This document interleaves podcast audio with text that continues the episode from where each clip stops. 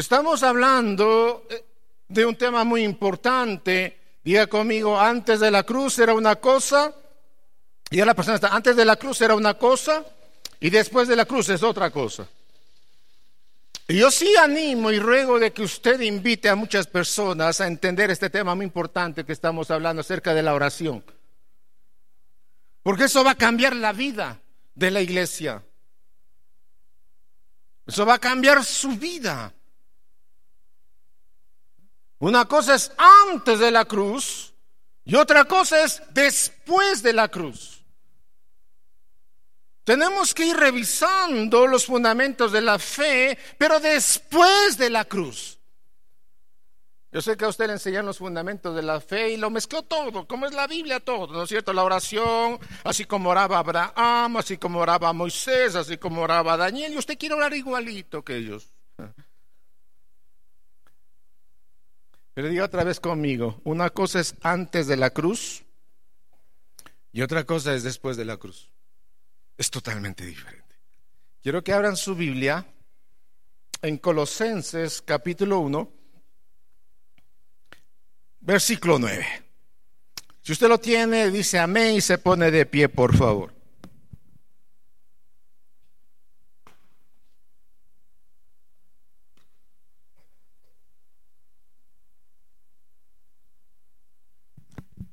Pocas personas lo encontraron. Porque pongámonos de pie. Versículo 9. Voy a leer dos versiones de la Biblia y usted tiene acá otra tercera versión de la Biblia. El apóstol Pablo está diciendo por eso desde el, día en que lo supimos, desde el día que lo oímos, lo supimos, no hemos dejado de orar por ustedes. Pedimos que Dios les haga conocer plenamente su voluntad. Aquí dice, y pedimos que sean llenos del conocimiento de su voluntad. Con toda sabiduría y comprensión espiritual. En otra versión dice, desde el momento en que supimos todo eso, no hemos dejado de orar por ustedes y siempre le pedimos a Dios que puedan conocer su voluntad y que tengan toda la sabiduría, y aquí dice en esta versión, y la inteligencia que da el Espíritu Santo. Amén. Tomen asiento. Pablo está orando, dice, para que ustedes puedan conocer su voluntad con toda sabiduría e inteligencia que da el Espíritu Santo. Y en otra versión dice, para que puedan conocer plenamente su voluntad con toda sabiduría y comprensión espiritual. Jesús, en Mateo capítulo 6, sermón de la montaña, nos enseñó, nos ordenó todos los hijos de Dios, a todos los creyentes, que es nuestra responsabilidad, que es un mandato de Dios, orar, interceder, ayunar y dar. Usted lo puede ver en casa eso. Es una orden que todos hijos de Dios tenemos que orar, todo hijo de Dios tenemos que interceder. Así que no hay ministerio tal como de yo pertenezco al ministerio de oración, el otro yo pertenezco al ministerio de intercesión. No, no, todos, toda la iglesia tiene que orar, toda la iglesia tiene que interceder, toda la iglesia. Y eso te involucra a ti y a mí, a todos. ¿Mm? ¿Para qué? Para poder ir creciendo en ese entendimiento y en esa precisión. La semana anterior yo dije algo importante y espero que usted haya estado abierto y atento y despierto.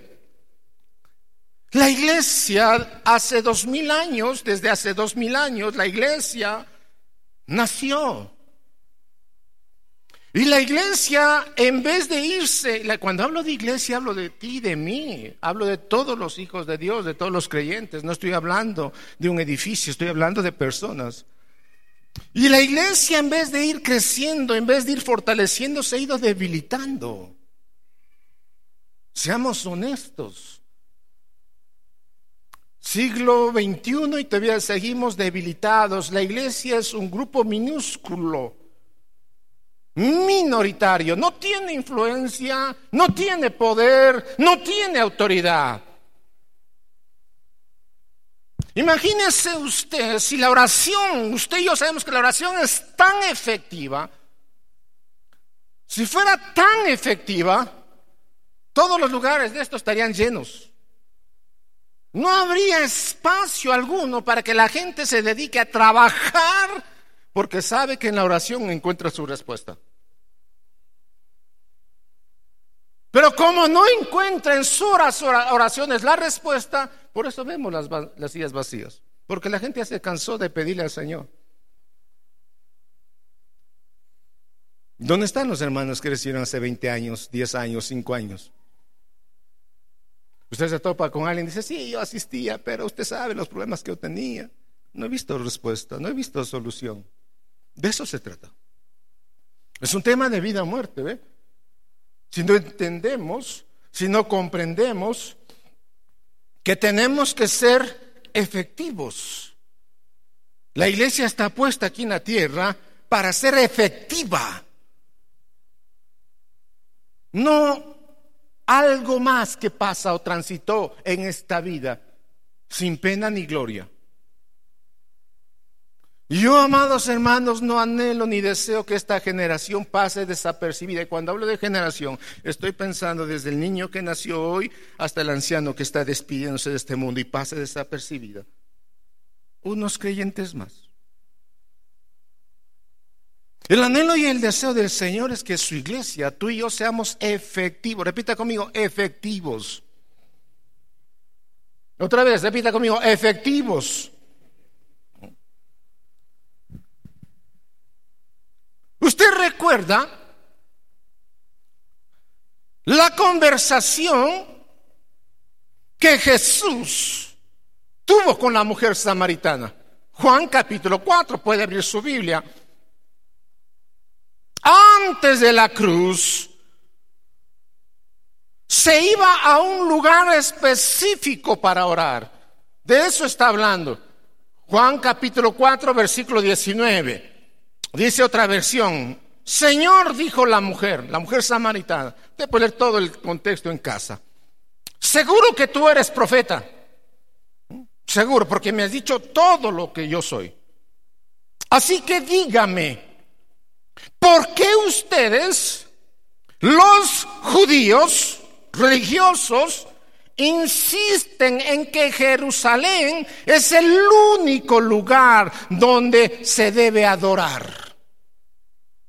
¿Por qué ustedes insisten en un lugar? Mientras que nosotros, dice la mujer, los samaritanos, afirmamos que es aquí, en el monte Gerizim, donde adoraron nuestros antepasados. Y ahí andan peleando, ¿se ve? No, no, acá es, no, no, acá es. Y la gente todavía no entiende esto, ¿verdad? Y dice, no, yo para orar tengo que irme a tal lugar. Si no estoy en tal lugar, no estoy orando. Diga conmigo, estamos en el nuevo pacto. Otra vez, repite eso, nuevo pacto. ¿Por qué es importante esto? ¿Por qué es tan importante? Reside tu vida. Tú no puedes vivir una vida plena, en libertad, en poder y autoridad, si no entiendes lo que Cristo hizo por ti en la cruz. Mire lo que dice. Jesús le contestó, créeme, querida mujer, que se acerca el tiempo en que no tendrá importancia si se adora al Padre en este monte o en Jerusalén. Créeme que se acerca el tiempo. Diga conmigo, este es el tiempo. Ahora este es el tiempo.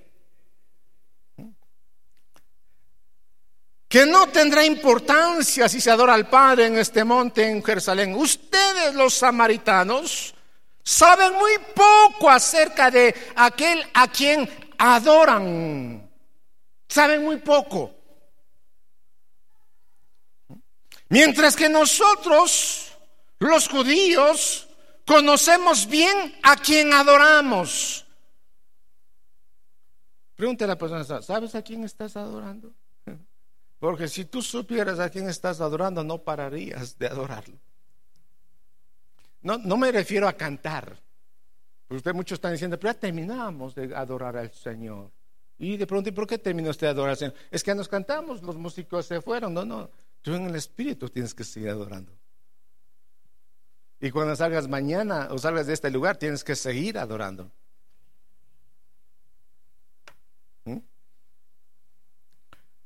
Ustedes los samaritanos saben muy poco acerca de aquel a quien adoran, mientras que nosotros conocemos bien a quien adoramos porque la salvación viene por medio de los judíos. Pero se acerca el tiempo. De hecho, dice Jesucristo, ya ha llegado. Diga conmigo, ya llegó el tiempo. Otros están esperando cuándo. Ya llegó. Cuando los verdaderos adoradores adorarán al Padre en espíritu y en verdad. ¿Mm? Los verdaderos adoradores adorarán al Padre. ¿Eh? Los verdaderos, ¿cuántos verdaderos hay acá? Hay pocos, ¿ven? Espero que usted no sea el infiltrado.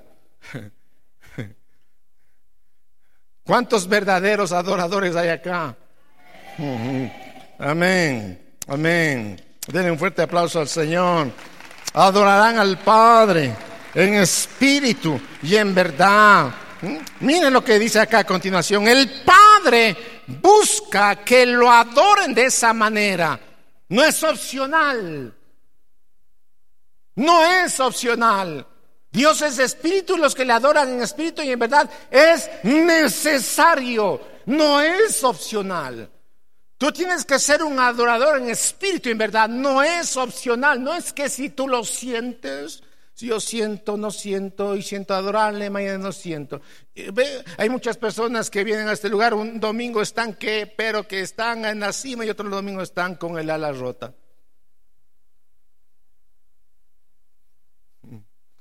El Señor dice es necesario, diga conmigo, es necesario. No es opcional. No es opcional de que es que yo no me siento tan bien, es que no siento adorarle, es que usted no sabe los problemas, usted no conoce mis problemas. De eso vamos a hablar. ¿Qué les motivaba a la gente en el viejo pacto a orar? ¿Qué les motivaba? ¿Qué les conducía a la gente a orar en el viejo pacto? Diga conmigo, el nuevo cambió. En el nuevo todo cambia. El Padre busca personas que lo adoran de esa manera, pues Dios es espíritu. Por eso todos los que lo adoran deben hacerlo en espíritu y en verdad. Diga conmigo, ahora, después de la cruz, nosotros, diga la persona que está sola, nosotros hijos de Dios, Somos el lugar.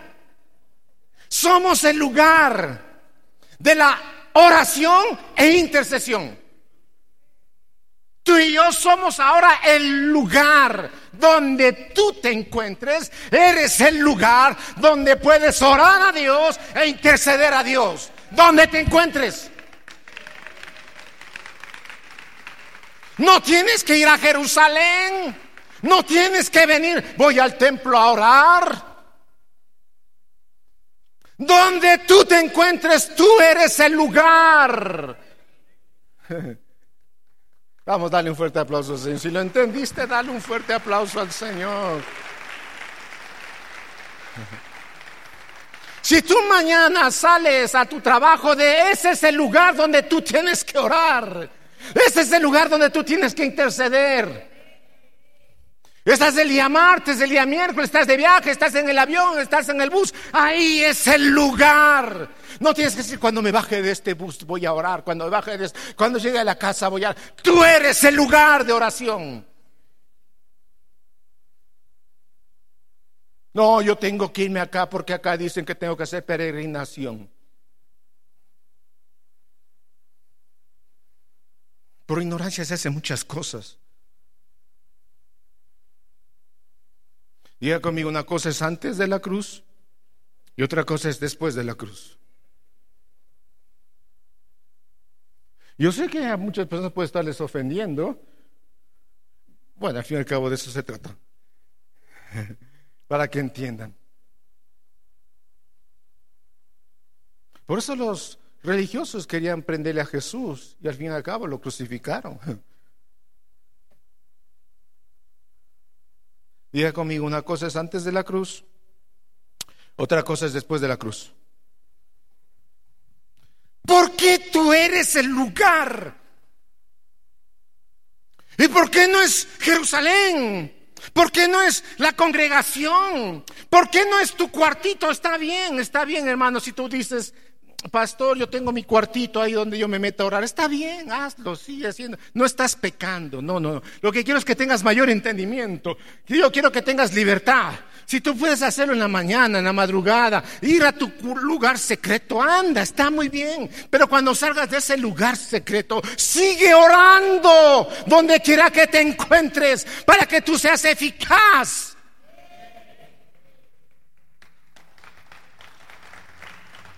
Porque hay muchas personas que no tienen tiempo de ir a su cuartito secreto y a orar a su padre que está en secreto, cierto. Eso nos enseñó el Señor. No estoy diciendo que no lo deje, hazlo si quieres hacerlo, sigue haciéndolo. Pero quiero que sepas que donde tú te encuentres, tú eres el lugar. ¿Por qué? Porque oramos desde un espíritu. Tú y yo somos un espíritu, el que se une al Señor. Un espíritu es con Él, un espíritu completo. Tú y yo somos un espíritu completo.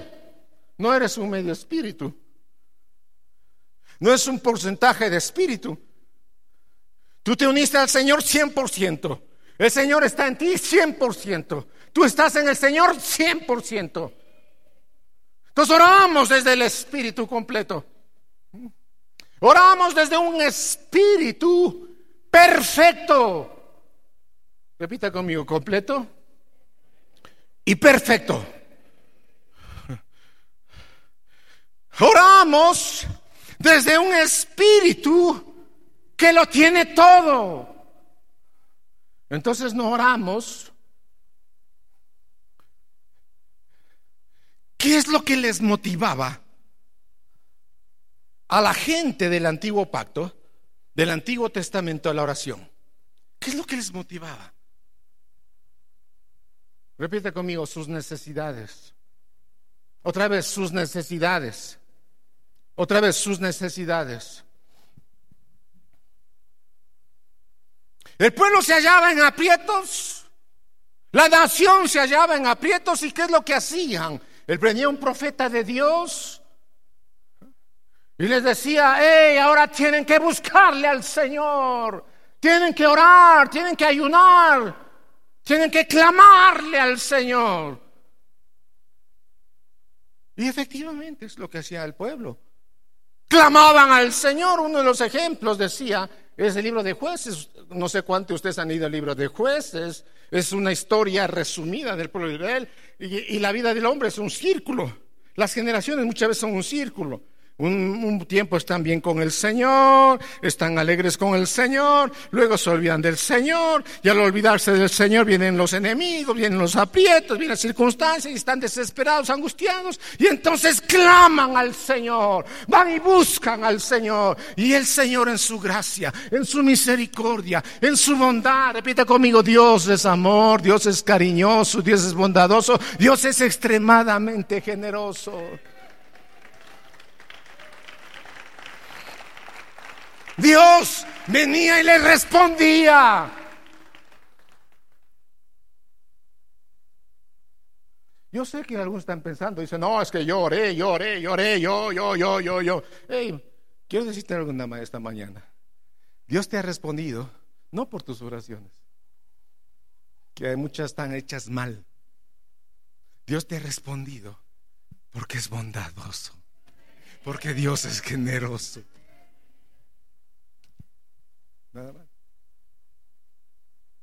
Porque yo sé que hay muchos que dicen, yo sé mis secretos de oración, yo sé cómo pedir al Señor. La gente en el viejo pacto oraba de acuerdo a sus necesidades. En el nuevo pacto, después de la cruz, hermanos amados, oramos, diga conmigo, oramos, otra vez, oramos la voluntad de Dios. ¿Qué es lo que a ti te debe mover para orar? No deben ser tus necesidades.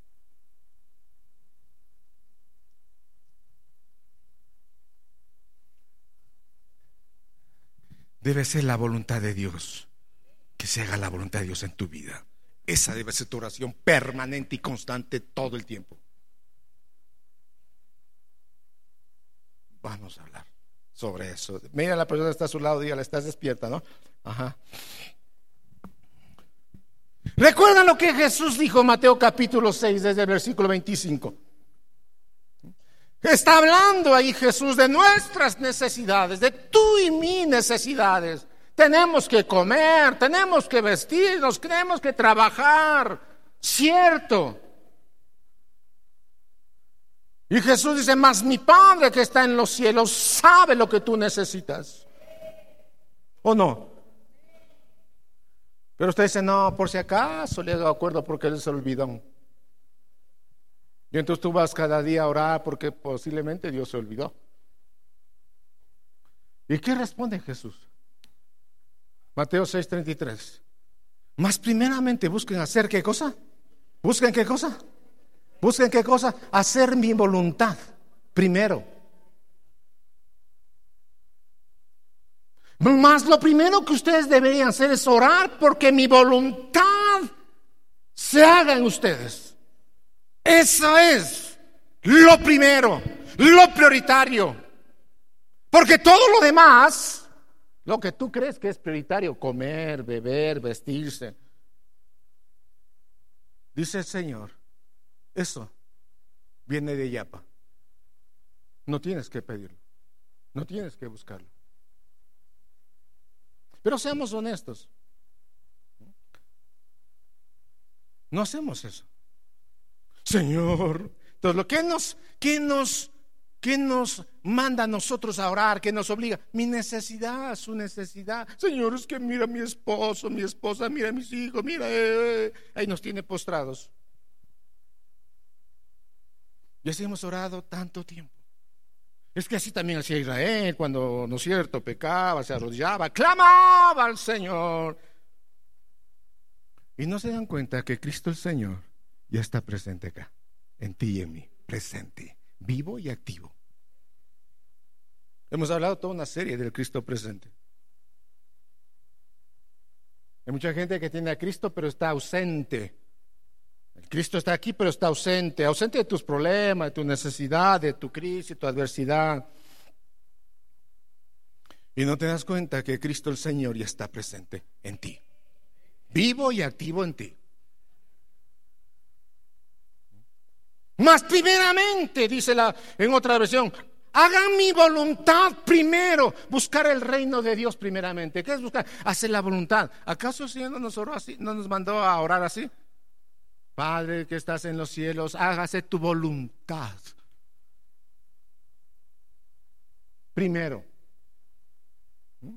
Por eso Pablo dice, por lo cual, versículo 9, también nosotros desde el día que lo hemos oído, no cesamos de orar por ustedes y de pedir que sean llenos del conocimiento de su voluntad, llenos del conocimiento de su voluntad en toda sabiduría o inteligencia o comprensión espiritual. Ese es el anhelo. ¿Saben la razón por la cual Pablo doblaba rodillas. No eran sus necesidades. Ni las necesidades que oía de los hermanitos que tenían problemas por aquí, pero no, no. A Pablo lo único que le obligaba a doblar rodillas era por la iglesia, que sean llenos del conocimiento de la voluntad de Dios. Que usted y yo sea lleno del conocimiento, no a medias bueno, estoy aquí para conocer un poquito más. Este tiempo ya pasó. Usted no está aquí para, bueno, aliviar un poco su conciencia, decir que estuvo en el culto.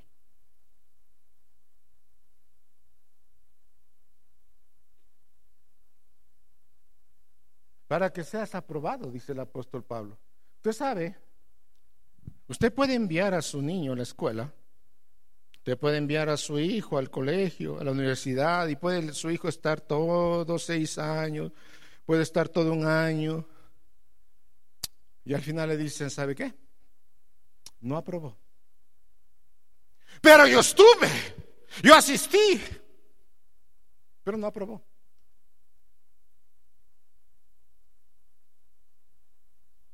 No sé, espero, hermano. Lo que yo trato de hacer no es confrontarle ni acusarle de ninguna manera. Dios me guarde. Lo que trato de hacer es reflexionemos. ¿Cuál es la razón por la cual estamos aquí en esta mañana? Sea honesto. Su necesidad. Bueno, yo vengo para que Dios me sane, Dios me ayude, Dios me dé, Dios esto, Dios haga con esto, Dios haga por acá, Dios haga por allá. ¿Cuál es la razón por la cual venimos?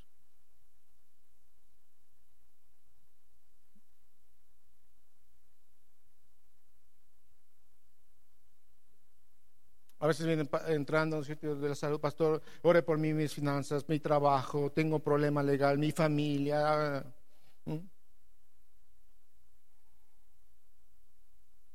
Decía la semana anterior, el pueblo en el Antiguo Testamento no amaba a Dios.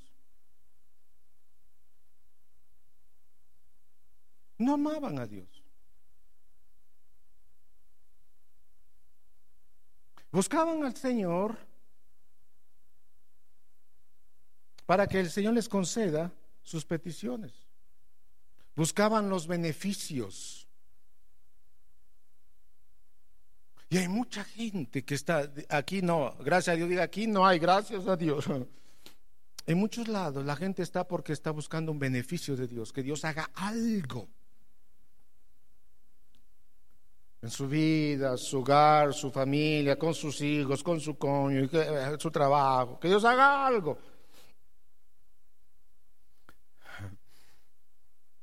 Y Jesús, la gente, ¿sabía usted que la gente le seguía a Jesús? Multitudes le seguían a Jesús. Usted puede decir cuánto le amaban y llegaron así, Señor, te hemos estado buscando, ¿dónde estabas?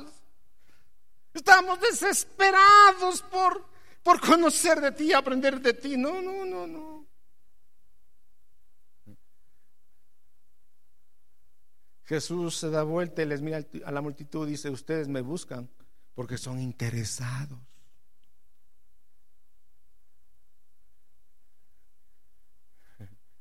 Por interés. Anhelo y deseo en mi corazón. Ponga su mano en la frente y diga, Señor, dame sabiduría y revelación tuya.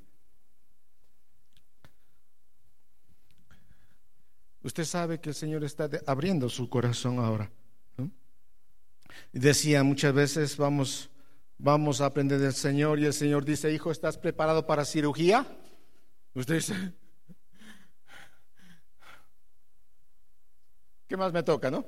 Cirugía, donde Dios tiene que abrir tu corazón. Y cuando te abre tu corazón, una cirugía mayor, no como la que es cirugía mayor.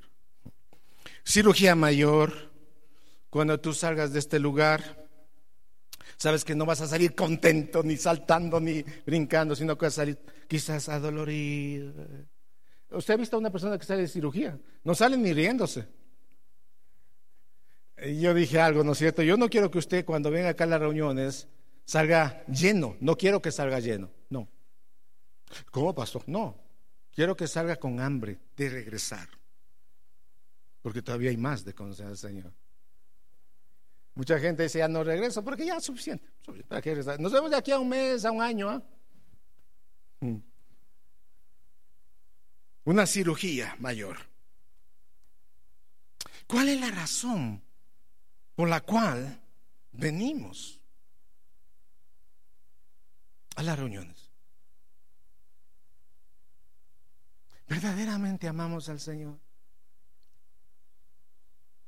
¿O estamos porque me obliga mi esposo, mi esposa, mi papá, mi mamá? ¿O porque estoy aquí? Porque, bueno, pues tengo que tocar, cantar. Si no toco y canto, ¿y quién va a cantar? ¿Por qué estamos acá? Entonces Jesús dice, ustedes me siguen porque son interesados, porque yo les di de comer, porque yo les sané, les resucité, le hice un milagro con tu vida. Por eso están acá. Dígale a la persona que está pero no somos, dígale, no somos interesados, yo amo al Señor, diga yo amo al Señor. Mm. ¿Cuáles eran las oraciones después de la cruz? Y esta es una buena pregunta que todos los creyentes tenemos que respondernos y tenemos la responsabilidad de orar y tenemos que entender cuáles son ahora mis oraciones que tienen que ser efectivas, eficaces. Pero ahora, después de la cruz, porque antes de la cruz sucedió algo grande, todo cambió, diga conmigo, todo cambió. Después de la cruz, todo cambió. Por eso Jesucristo dijo, establezco un nuevo pacto. Porque todo cambió. Porque el apóstol Pablo dice que ora por nosotros y que pide que seamos llenos del conocimiento de su voluntad. ¿Cómo se ora después de la cruz? Repita conmigo, desde una nueva posición. Repita conmigo, desde una nueva posición. Otra vez, desde una nueva posición. ¿Cuál es tu nueva posición ahora? Que tú y yo estamos en, en Cristo. Repita conmigo, estamos en Cristo. Y en Él estamos completos. No nos falta nada. ¿Cuántos dicen amén? Denle un fuerte aplauso al Señor.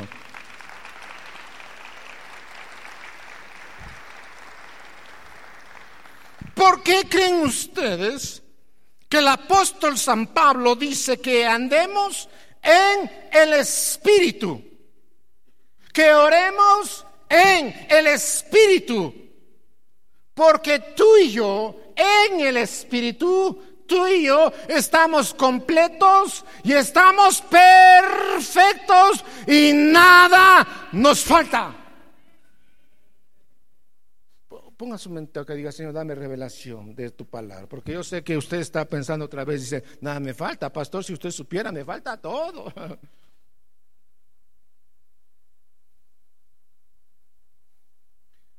Por eso necesitamos revelación, no solamente conocimiento de la palabra de Dios. Puedes tener tú mucho conocimiento, pero no se te ha revelado esta palabra a tu espíritu. De que tú y estamos completos y perfectos en Cristo. Ahora tú dices, perfecto, yo no, no, no. Perfectos, diga conmigo, perfectos en posición. Otra vez, perfectos en posición. Tú eres hijo de Dios no por lo que estás haciendo, o estuvieras haciendo. Tú eres hijo de Dios porque simple y llanamente permitiste que Cristo completo entre a tu vida y Él te hizo perfecto en posición. ¿Cuántos dicen amén? Perfecto en posición. Yo sé que tenemos que el Espíritu Santo de Dios tiene que seguir trabajando con nuestro carácter, ir madurando, creciendo, mejorando, pero en posición somos perfectos. ¿Cuántos dicen amén?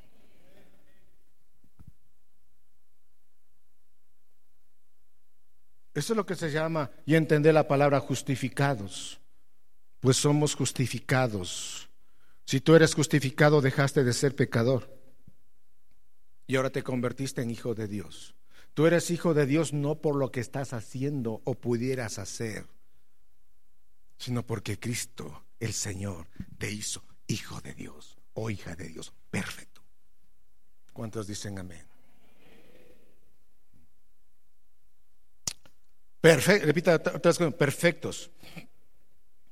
En ese espíritu, en ese espíritu que tú entregaste y te uniste al Señor, uno con Él, ¿eh?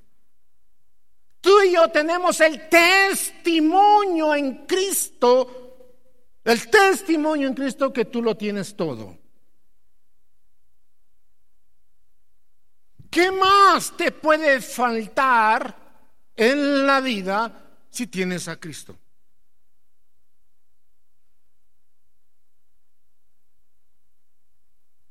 La gente en el Antiguo Testamento no tenía a Cristo. No tenían al Espíritu Santo. Todos.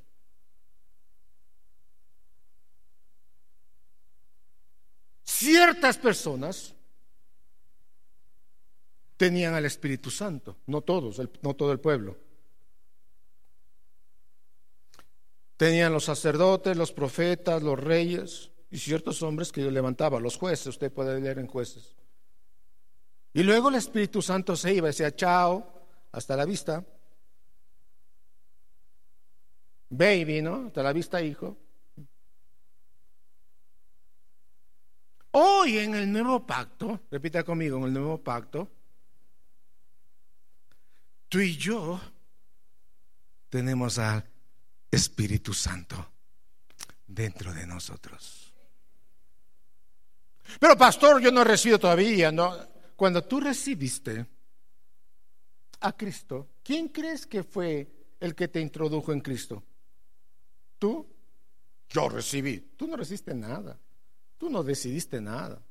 Fue el Espíritu Santo de Dios que te convenció a ti que necesitabas de un Salvador, Cristo. ¿Quién crees que te introdujo en el cuerpo de Cristo? El Espíritu Santo.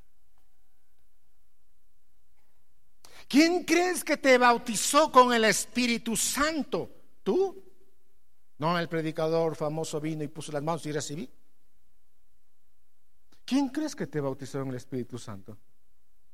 Jesucristo.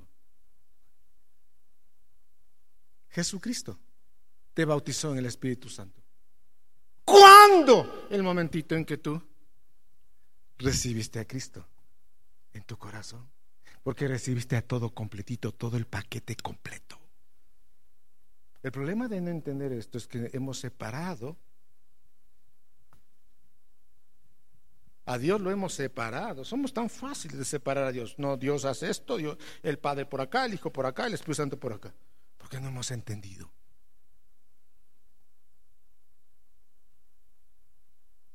Y hemos hecho división, hemos dañado el cuerpo de Cristo, creyendo que el Espíritu Santo es propiedad de cierto grupo nada más. Entonces nos convertimos como otra vez en la mujer samaritana. Nosotros decimos una cosa, ustedes dicen otra cosa. Y ahí nos quedamos peleando todo el tiempo. Ustedes una cosa, nosotros otra cosa. Mm. Diga conmigo, Dios es espíritu. Y nosotros es necesario que lo adoremos. Todos, no solamente dijo Jesús cierto grupo, todos en espíritu y en verdad. Porque el Espíritu Santo de Dios está dentro de ti. ¿Cuántos dicen amén?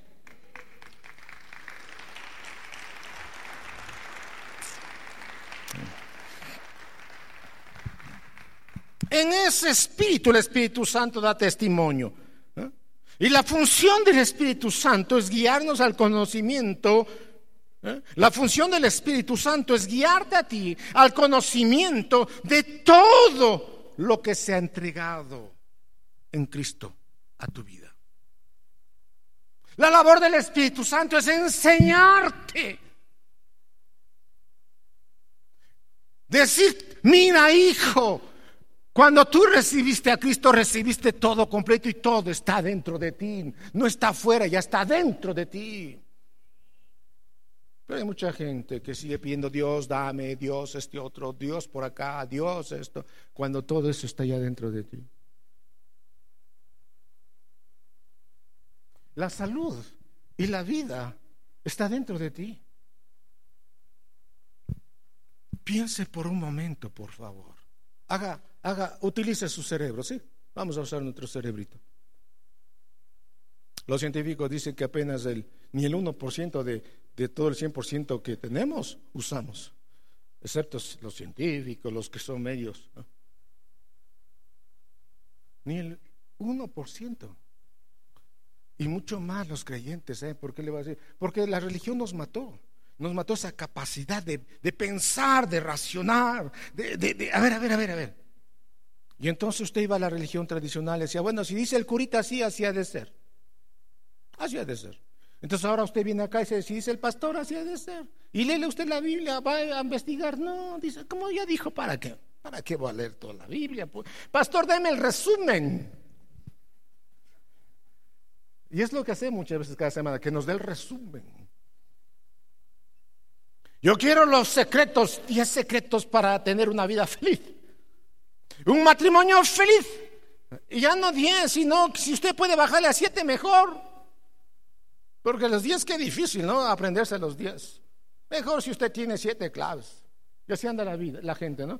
Buscando las clavecitas nomás los pensamientos del día, las frases del día. Con eso que queremos vivir toda la vida. ¿Eh? Queremos todo simplificado.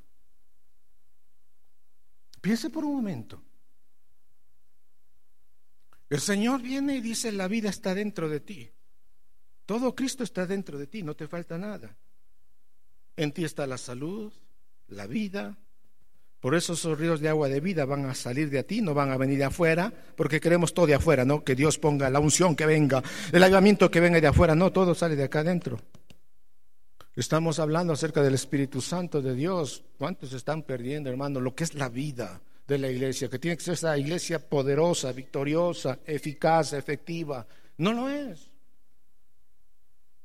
Mucha gente todavía tiene temor, miedo de orar, de ir a sanar a los enfermos, de ir a liberar a los endemoniados, todavía hay temor, hay miedo. No, no, mejor usted hágale porque quién sabe, el demonio vaya a venir contra mí. ¿Eh? Esa es la vida, es la condición de la gente de, las congregaciones. No hay poder, no hay manifestación, porque esperamos que no, no, alguien tiene que venir. No, no, el Espíritu Santo de Dios está dentro de ti. Y mientras eso no se tenga revelado tu vida, tú seguirás siendo una persona pasiva esperando que otros lo hagan, esperando que alguien venga y lo haga. Claro, yo hago énfasis en el Espíritu Santo, de todos los dones. Si tú tienes, piense por un momento, si tú tienes a Cristo en tu vida, tienes a Cristo completo en tu vida, ¿acaso no tendrás todos los dones del Espíritu?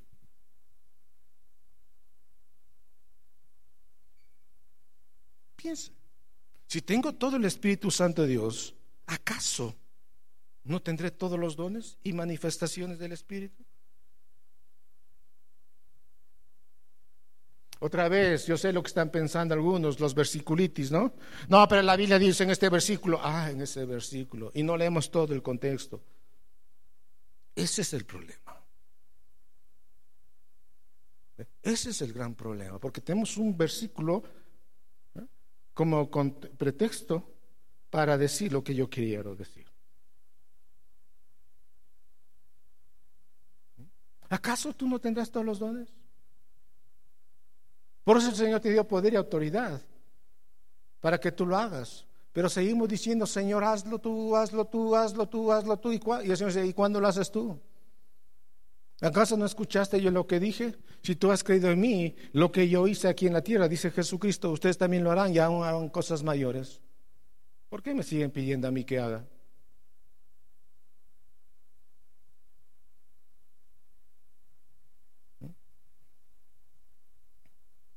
entender la operación del Espíritu Santo es una tarea importante de todos los creyentes verdaderos. Entender esto, lo que estoy hablando en esta mañana. Dejarles a ustedes pensando esto. Si tú tienes al Espíritu Santo, Dios todo completo, porque no recibiste el Señor nunca dijo, tú, si crees en mí, vas a recibir solamente una porcioncita de mí. Y en la medida que yo te vea que estás fiel, en la medida que yo vea que estás más o menos, te voy a dar otra porción más. Y en la medida que sigues avanzando, otra comida más para que vayas creciendo. No, no, no. Jesús dijo, todo Cristo está dentro de ti. Si ustedes han creído en mí, dijo Jesucristo, pueden leer en Juan capítulo 14, lean la Biblia. ¿eh? Si ustedes han creído en mí, entonces yo voy a enviar al Espíritu Santo, el cual estará con ustedes para siempre. Para siempre. No dependerá de que si tú te portaste bien hoy, mañana no, no, no, para siempre. Pero eso no lo hemos leído, ¿eh? O si lo hemos leído, creemos, no, pero es que yo no, otra vez no, sabemos cuál es nuestra posición ni nuestra identidad en Cristo. No, es que yo todavía me siento una hormiga, yo todavía soy esto, yo todavía soy este otro. Yo Dos mil años la iglesia sigue así. No, es que tú eres pecador. Entonces, claro, soy pecador. ¿Qué, con qué ánimo voy a levantar mis manos? ¿Con qué ánimo voy a cantar? ¿Con qué ánimo voy a hacer lo que Dios me dice que haga? Nunca. Y estamos esperando que Cristo venga.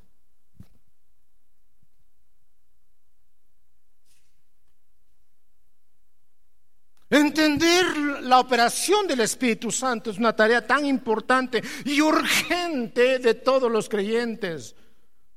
Porque no estamos buscando una sensación, buscamos un entendimiento.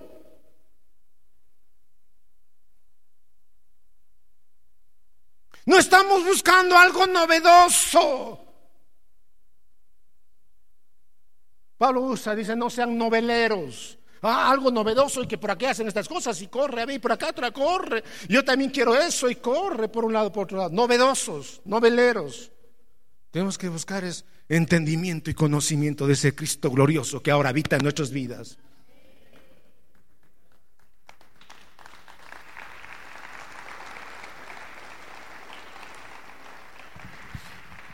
No buscamos que la gente sienta fuego, sienta frío que se caiga o no se caiga, que tenga movimientos extraños o no. Buscamos la razón de ser del Espíritu Santo de Dios en nuestras vidas. La razón de ser. ¿Por qué y para qué el Espíritu Santo se nos ha dado?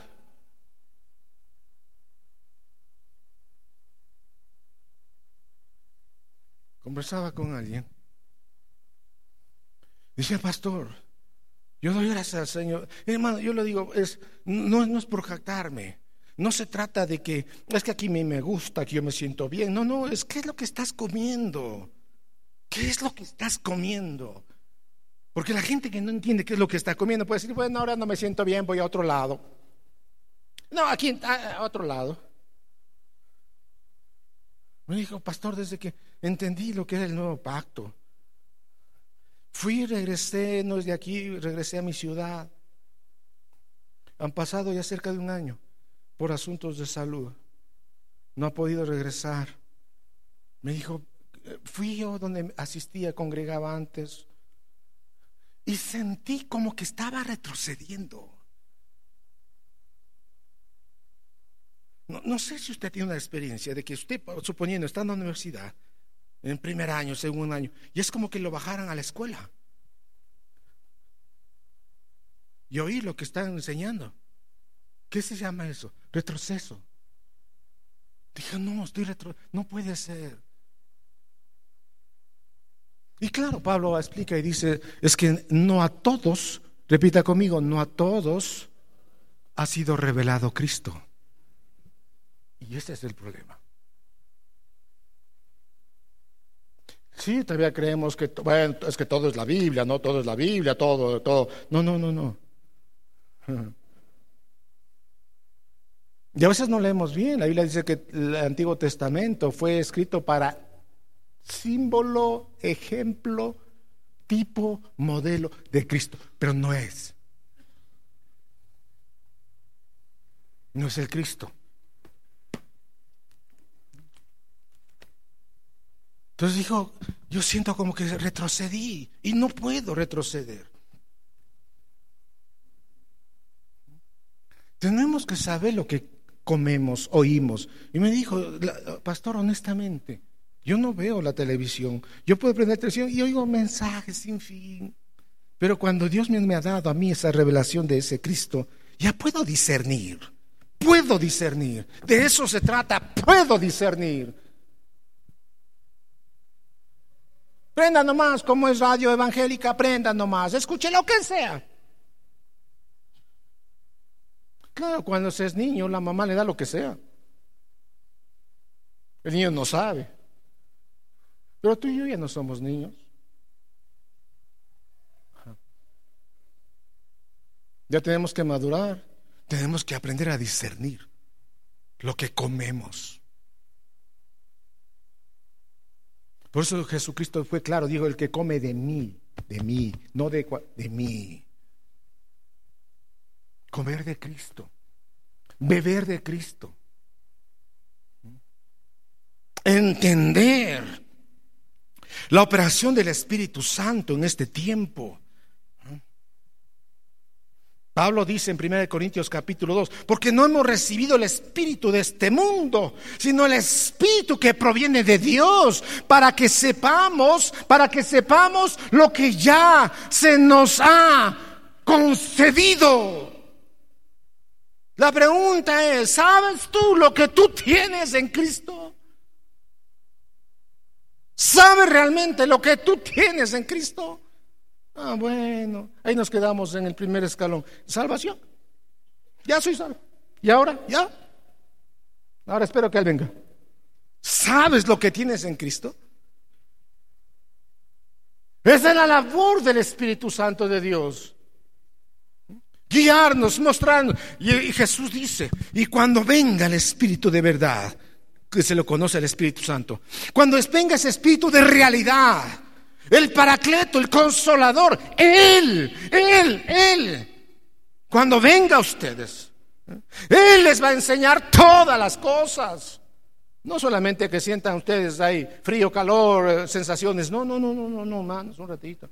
Es mucho más. Está bien que usted tenga, se cae, está bien, puede caerse cuantas veces. No estoy diciendo que no lo haga, escúcheme bien, por favor. Entonces eso es pecado. No, no es. Si Dios quiere tratar a usted con, usted así, hágalo tantas veces, pero lo importante de todo esto es que entendamos cuál es la operación del Espíritu Santo, mantenernos, guiarnos, conducirnos a toda verdad. ¿Cuál es la verdad? Cristo es la verdad.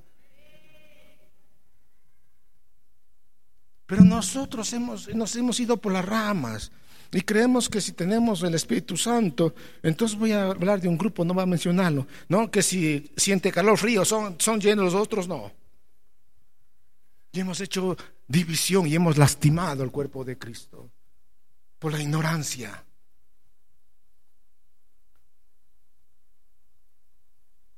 Pero gracias a Dios, hoy el Espíritu Santo de Dios está haciendo una obra, hermanos, increíble, poderosa.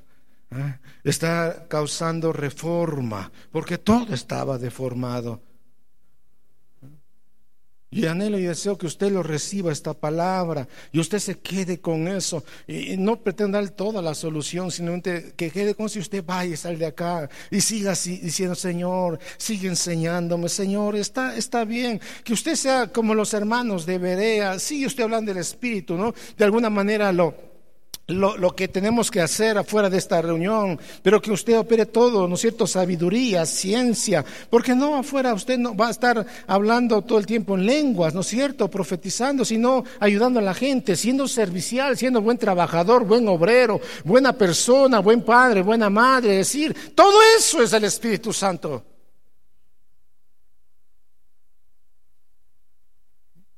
Usted siempre sea dadivoso, generoso, Usted sea siempre puntual en todas las cosas, responsable. Eso es el Espíritu Santo. No que acá usted viene y es una maravilla y sale de aquí, usted es cualquier persona. No, no, un ratito, no entendió lo que es Cristo. No se le ha manifestado ni se le ha revelado lo que es Cristo el Señor en su vida. Entendamos. No hemos recibido el espíritu de este mundo, sino el espíritu que proviene de Dios, para que sepamos lo que ya se nos ha concedido. Ya te ha dado, no te va a dar. Ya se te ha dado hace dos mil años. No es que vengo para que Dios me dé, ya te dio. ¿Cuál es la labor del Espíritu Santo? Póngase de pie, por favor. Ya voy terminando. Recién estamos en la introducción, todavía no puedo topar el primer punto, pero es importante. Ahora usted quizás pueda entender por qué Pablo doblaba rodillas. ¿Cuál era la urgencia del apóstol Pablo? ¿Cuáles eran sus oraciones apostólicas? ¿Cuál debe ser ahora su oración? Yo sé que usted tendrá miles de necesidades. Pero ¿cuál es la urgencia, Señor? ¿Qué es lo que yo ya tengo? Porque puede ser que estoy pidiendo algo que ya tengo. Y que tiene que activarse en mí. La labor del Espíritu Santo es venir y activarnos. Que tú no tienes que estar buscando y si, no, no, ya está dentro de ti, actívalo. Por la fe, ¿cómo recibiste a Cristo?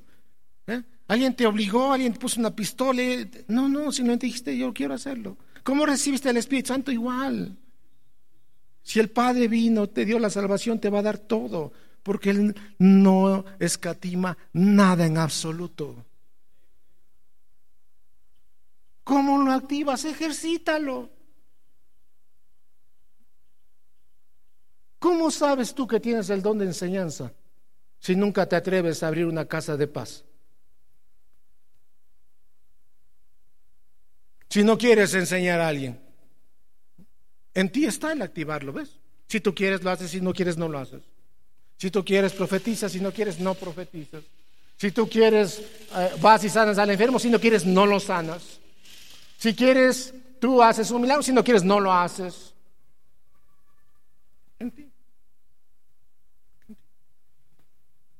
Tú eres el administrador de la gracia de Dios. Tú y yo somos administradores. Si queremos, lo hacemos. Si no queremos, no lo hacemos. Pero ¿quién es el afectado? Tú y los que te rodean. Así de sencillo. Entonces tú no tienes que sentir algo para decir, yo tendré el don de enseñanza, sí o no. Y nos damos cuenta que todos nacimos con eso. Papá, mamá, somos capaces de enseñar a nuestros hijos. Y tú eres un buen maestro porque lo vas ejercitando todos los días, todo el tiempo. Y te conviertes en un buen maestro. ¿Por qué? Porque lo ejercitaste. Tú puedes convertirte en una buena persona que sana a las personas porque lo ejercitas todo el tiempo. De tal manera que llegas a ser perfecto como aquel que es perfecto.